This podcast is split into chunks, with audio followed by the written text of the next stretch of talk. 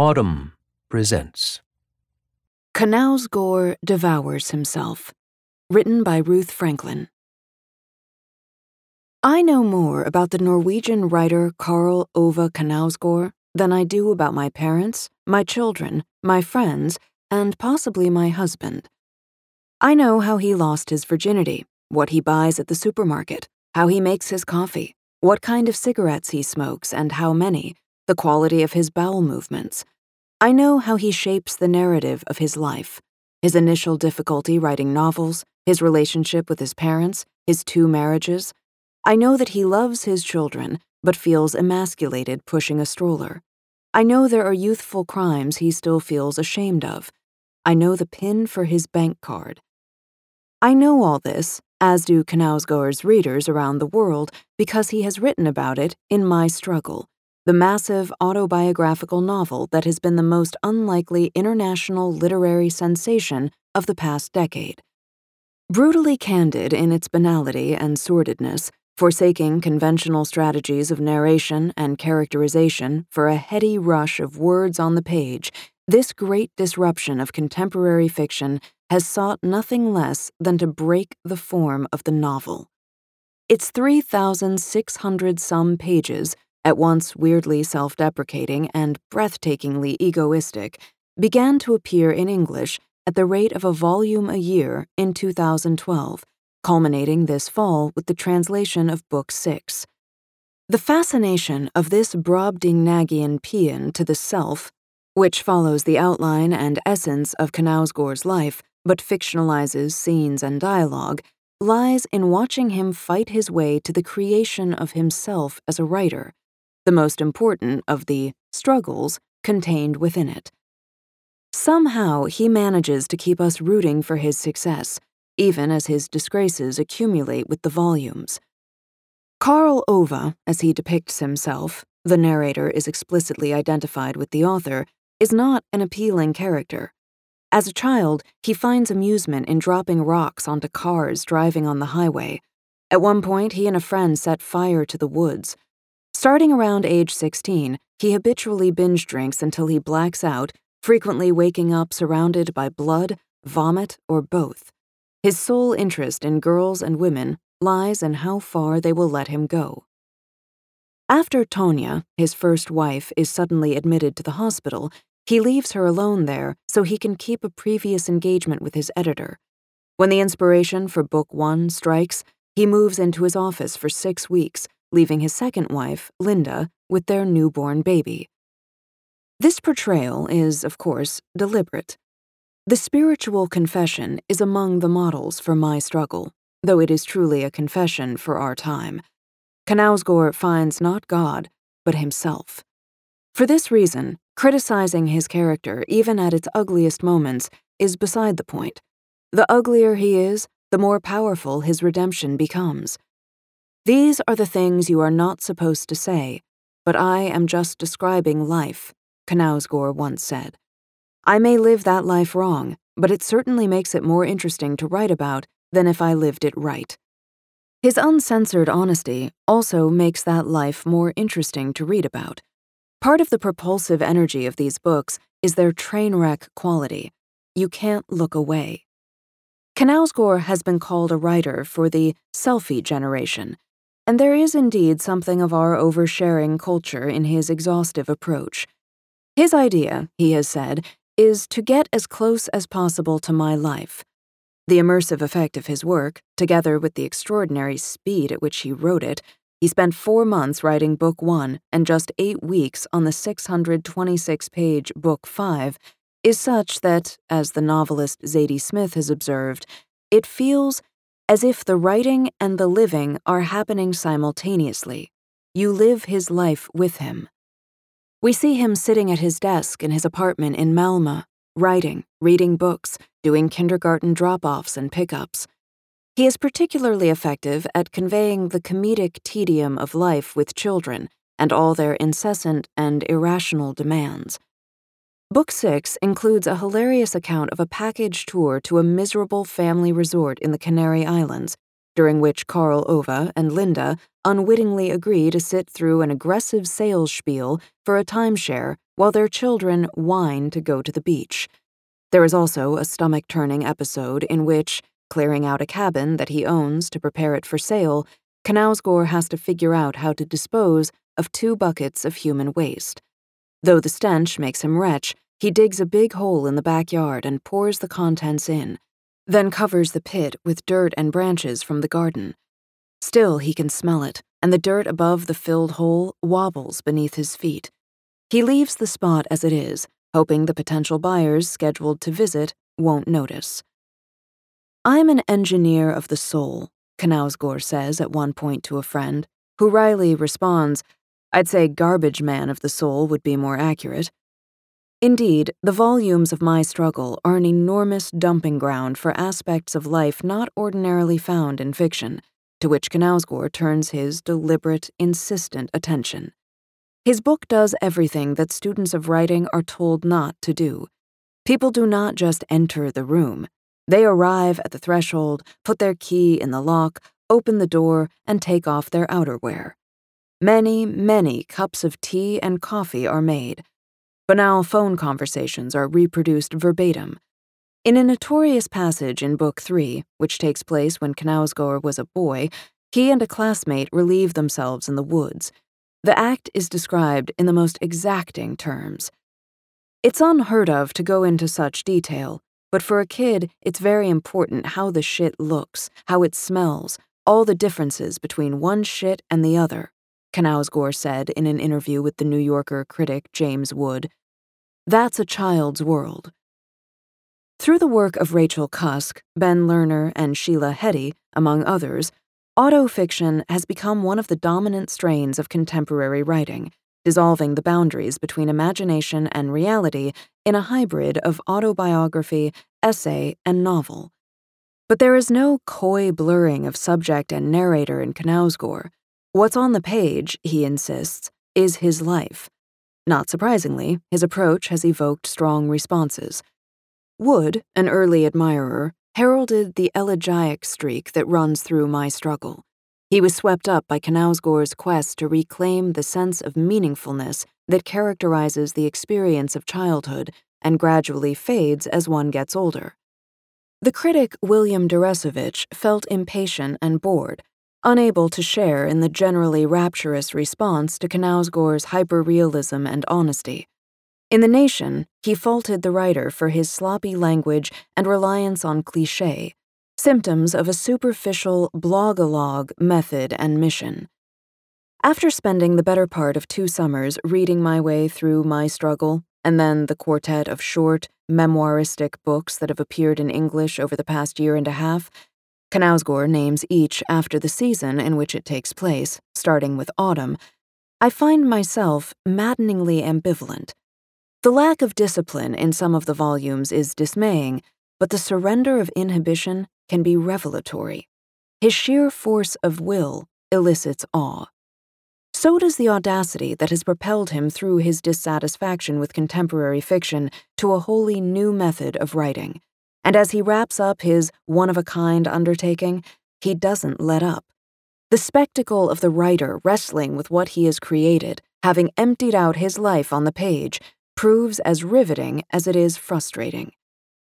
How Knausgaard himself understands his endeavor has been a constant, yet less than consistently articulated, theme of that endeavor.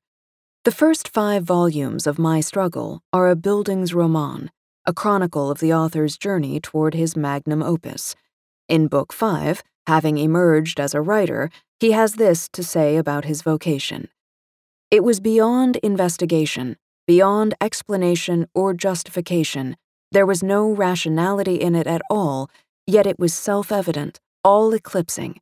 Anything other than writing was meaningless for me. Nothing else would be enough, would quench my thirst. But thirst for what? In Book 6, he sets out on a fuller reckoning, which turns out to entail an investigation in the form of an essayistic interlude, 440 digressive pages long, titled The Name and the Number. To say that it defies easy explanation, even if you've read it more than once, as I have, is an understatement. Many readers may be tempted just to skip this middle third of the 1,160-page book, and you can do just that without missing any of the plot, such as it is. The first third describes in characteristically ample detail the completion and publication of Book One and the repercussions for Knausgaard's personal life and literary reputation. The last third jumps ahead to the aftermath of Book Four's publication, by which time he's become famous.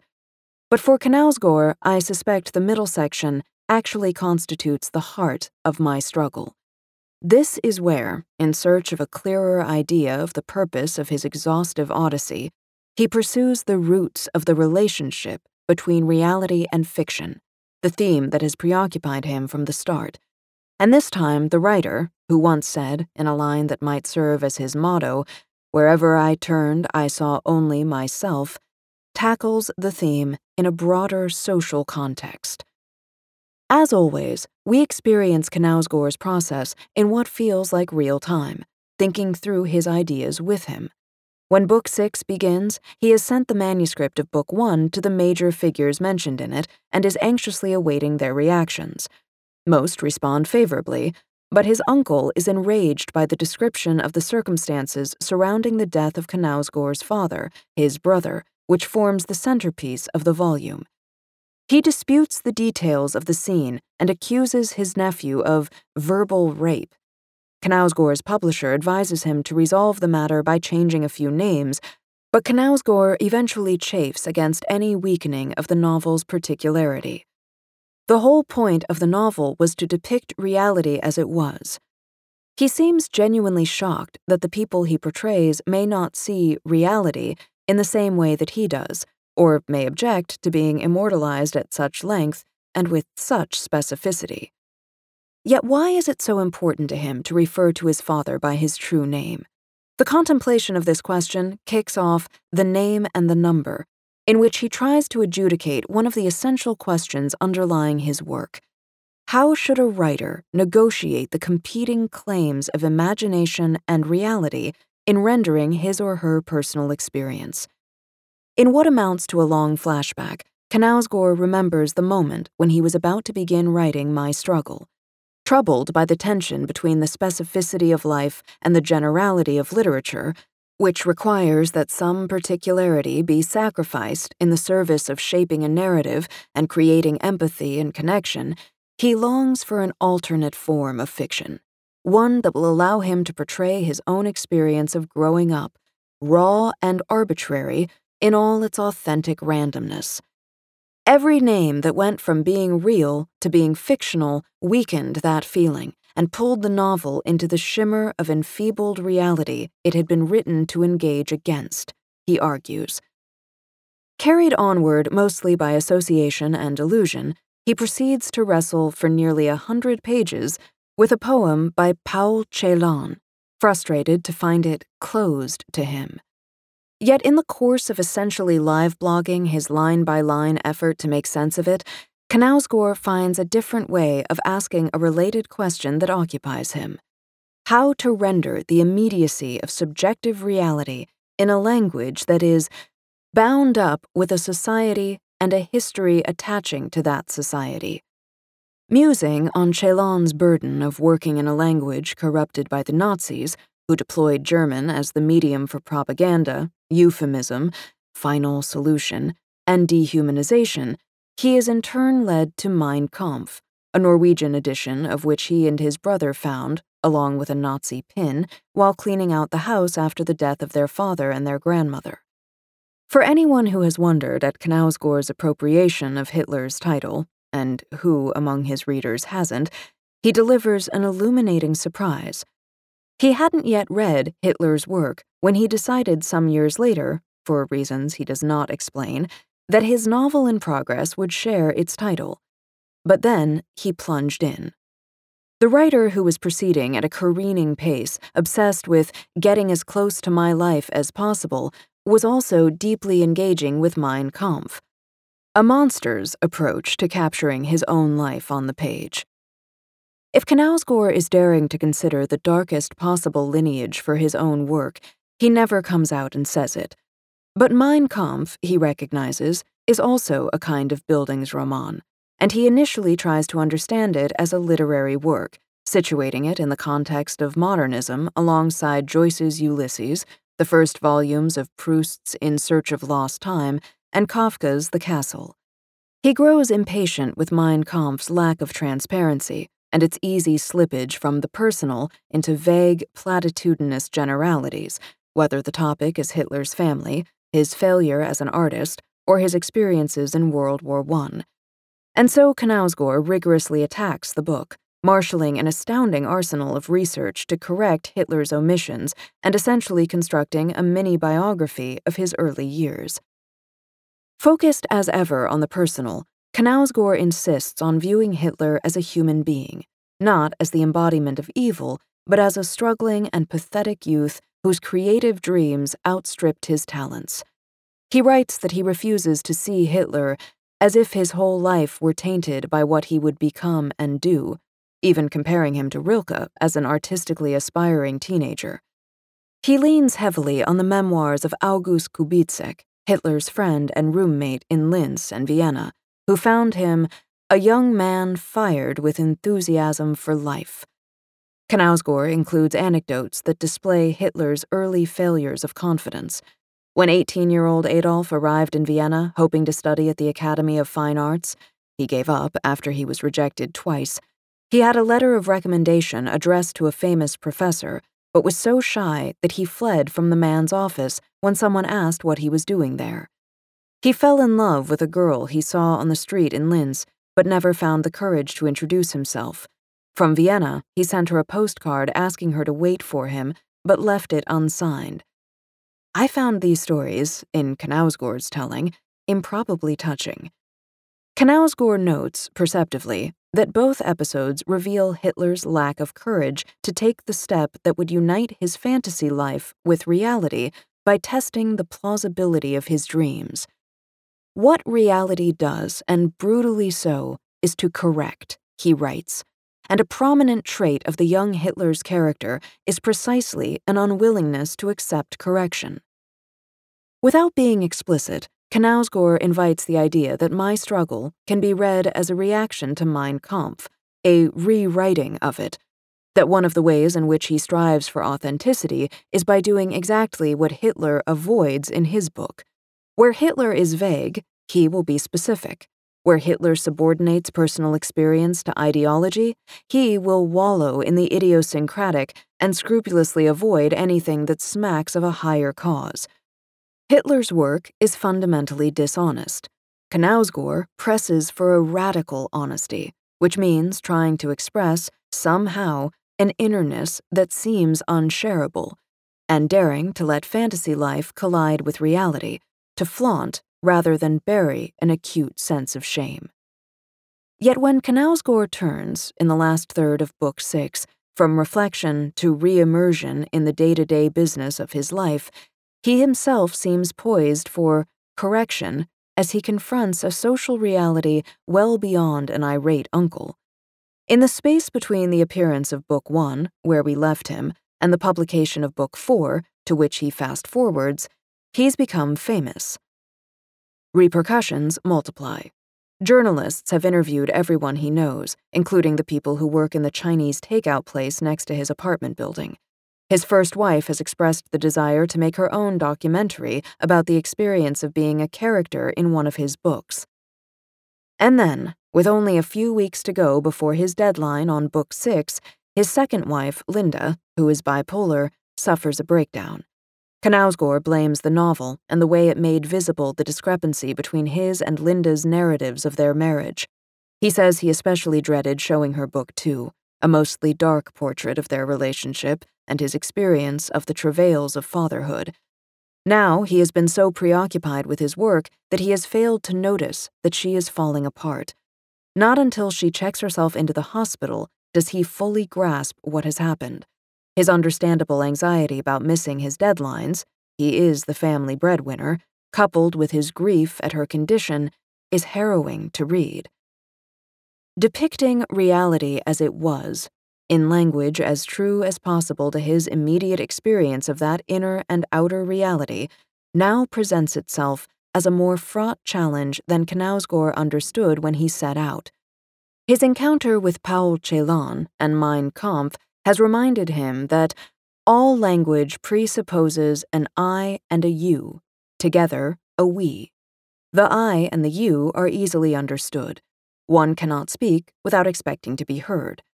The we is more complicated, as the Nazis' extreme reinforcement of the we and the attendant weakening of the I made frighteningly clear. Knausgaard has never considered himself to be part of a we, always feeling, he says, like an outsider in any group. Still, he lives in society and is subject to social forces. And as Book 6 winds down, with his wife's mental stability in peril, he announces that he can no longer elude the irreconcilable tension between those forces and the personal voice, the we and the I.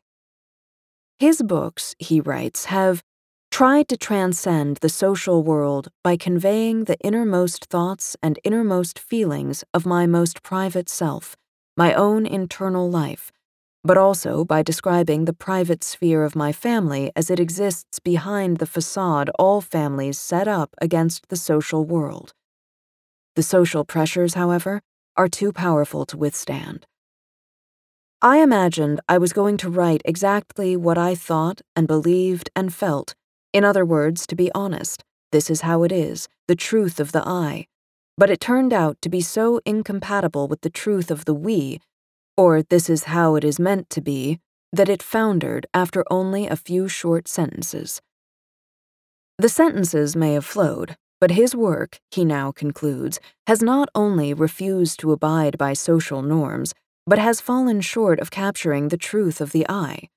In violating prevailing standards of appropriate personal disclosure, this novel has hurt everyone around me. It has hurt me, and in a few years, when they are old enough to read it, it will hurt my children, he writes.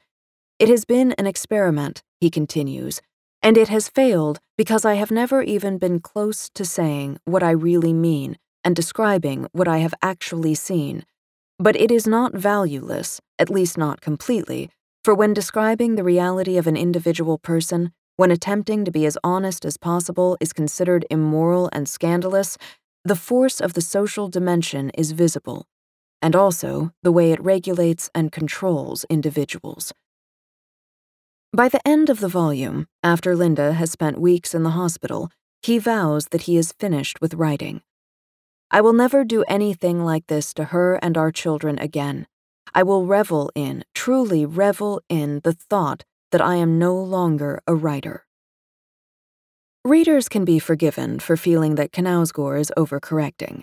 In declaring that he has sabotaged his endeavor by capitulating to social conventions, and at the same time saying that his brutal honesty has caused his wife's breakdown, he is at his most self-lacerating, a writer professing failure at both art and life. Or is Knausgaard actually having it both ways, doing penance by claiming that My Struggle has gone too far, even as he preserves the aura of a pioneer who would have gone further if he could have? Certainly, those of us who are reading his volumes in English now, unlike Knausgaard's Norwegian readers in 2011, can't take his renunciation of writing seriously. His next 4 books, the quartet named after the seasons, have already been published. Within only a few years, Knausgaard has already broken his vow. And yet, this ending also feels inevitable. Once Knausgaard has completed the excavation of his life, what else is left to do? He is a writer who prizes newness. He cannot repeat the substance of what he has done, and he seems to have lost faith in his method, or at least to feel that it's not worth the cost. Where does he go from here? When he said, back in Book 5, that all he knew as he started out was that nothing but writing would quench his thirst, perhaps he was at his most honest, especially since he also confessed that he still wasn't sure what he was thirsting for. He hasn't yet figured it out, to judge by the seasonal quartet, published in Norway in 2015 and 2016, and now complete in English with the appearance of Summer nearly a year after Autumn came out. Knausgaard is as preoccupied as ever with capturing the essence of life before it vanishes. Gone, however, is the frustrated father of small children who strips himself naked for the reader, as he described himself in Book 6. Signs are, in autumn and winter, that he has been spooked. This is writing that will not hurt anyone, addressed to an intimate, innocent you, a baby, by an I eager to take in the world rather than expose the self. With the completion of My Struggle 4 years behind him, he and Linda, who will soon write 2 books of her own, have moved from their cluttered apartment in Malmö to what seems to be a very comfortable house outside the city. They are about to have a 4th child, to whom Knausgaard writes a series of letters, filled with aperçu-laden observations of the world.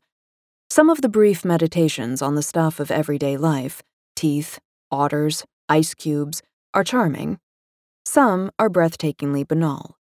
Knausgaard the maximalist is fascinating, enraging, consuming. Knausgaard in miniature is, at best, mildly entertaining. So it's almost a relief when, in spring, he returns to fraught domestic terrain. He chronicles a visit with the baby, now 3 months old, to Linda in the hospital, where she has been on and off ever since suffering another major depression during the pregnancy and taking too many sleeping pills.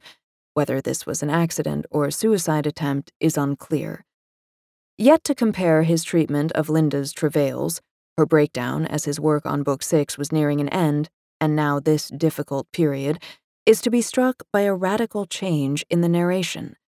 The Knausgaard who in My Struggle aired his version of the tensions between them, and who in its final volume wrote as a guilty I, aware of the harm he may have caused an intimate we in doing that, has pulled back.